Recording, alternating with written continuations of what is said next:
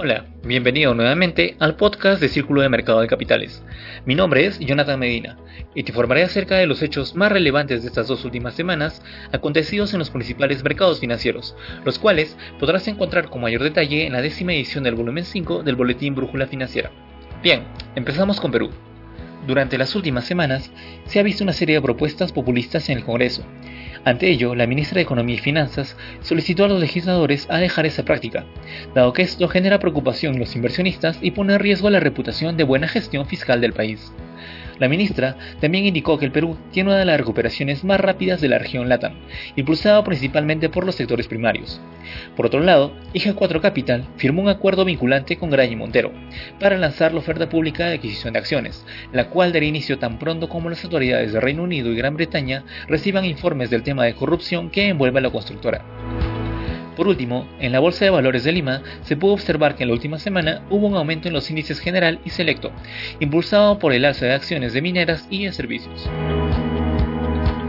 Esta semana, en la sesión Latinoamérica, destacamos que México cerrará el 2020 con un déficit fiscal histórico de 806.358 millones de pesos, el más alto registrado en su sector público desde 1990.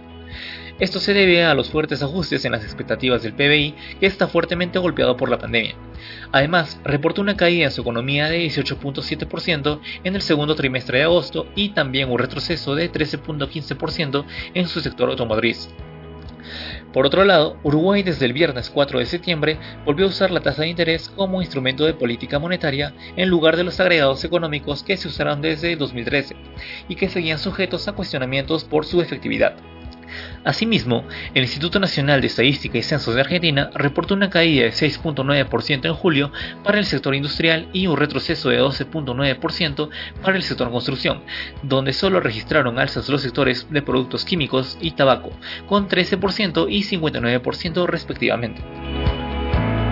Continuando con la siguiente sección, en Estados Unidos, Jerome Powell, presidente de la Reserva Federal, manifestó que a pesar de los reportes de empleo parcialmente buenos, se espera mantener las tasas de interés por un largo periodo de tiempo, ya que la economía aún se encuentra afectada por la pandemia. Por otro lado, las acciones de Apple cayeron un 8%, representando la mayor pérdida de capitalización de mercado con 180 mil millones perdidos, superando a nivel estadounidense a Facebook, que en el 2018 perdió 120 mil millones tras resultados trimestrales negativos y la filtración de datos de millones de usuarios en el conocido escándalo Cambridge Analytica. A continuación, en la sesión Europa, los datos de inflación de la zona euro generan interrogantes sobre las próximas medidas del Banco Central Europeo. Según la lectura rápida, la inflación general interanual llegaría a menos 0.2% en agosto, por debajo del 0.4% en julio. El Banco Central Sueco inicia compras de deuda corporativa por primera vez como parte de su programa de flexibilización cuantitativa.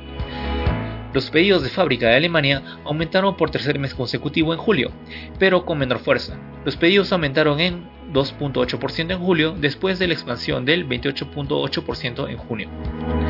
El envenenamiento de Alexei Navalny, el principal opositor de Vladimir Putin, aumenta la presión sobre la canciller alemana Angela Merkel para la cancelación del oleoducto ruso.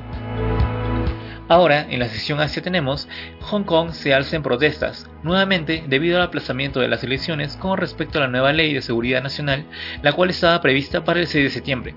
Por otro lado, se reanudan las conversaciones entre Estados Unidos y China con respecto a la implementación de la fase 1 del acuerdo comercial. Se observó también una recuperación del índice Nikkei, luego de su caída por la renuncia del primer ministro japonés Shinzo Abe debido a problemas de salud. En cuanto a datos macroeconómicos, se dio a conocer el PMI manufacturero de Haixing en China, el cual es mejor que las estimaciones. En los próximos días se darán a conocer datos sobre importaciones y exportaciones en China y OBI en Japón. En la sección commodities se destaca el hecho de que el oro y la plata hayan alcanzado sus precios máximos en el mes de agosto, cotizando a valores de 2.071 y 29.50 dólares la onza respectivamente, debido a que constituyen una forma de activo refugio en tiempos de crisis. Por otro lado, el petróleo intermedio de Texas no lo pasa bien en cuanto a niveles de demanda y cierra la semana con un descenso de 3.8%, llegando a promediar los 39.77 dólares por barril. Por último, Rofex, Mercado Integrado Argentino, informó que durante el mes de agosto se registró el mayor volumen de ventas en futuros y opciones agropecuarias. Entre ellos, el más importante fue el maíz, que superó las ventas del año pasando en un 44%.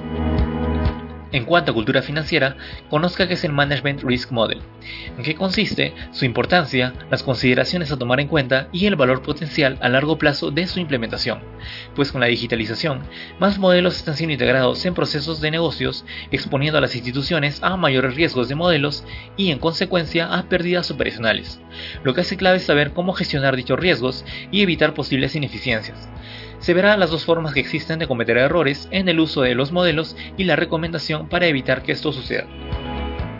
Aquí acabamos por hoy. Espero que la información de las sesiones les haya sido interesante y provechosa. Muchas gracias por sintonizarnos, que tengan un buen inicio de semana, hasta la próxima.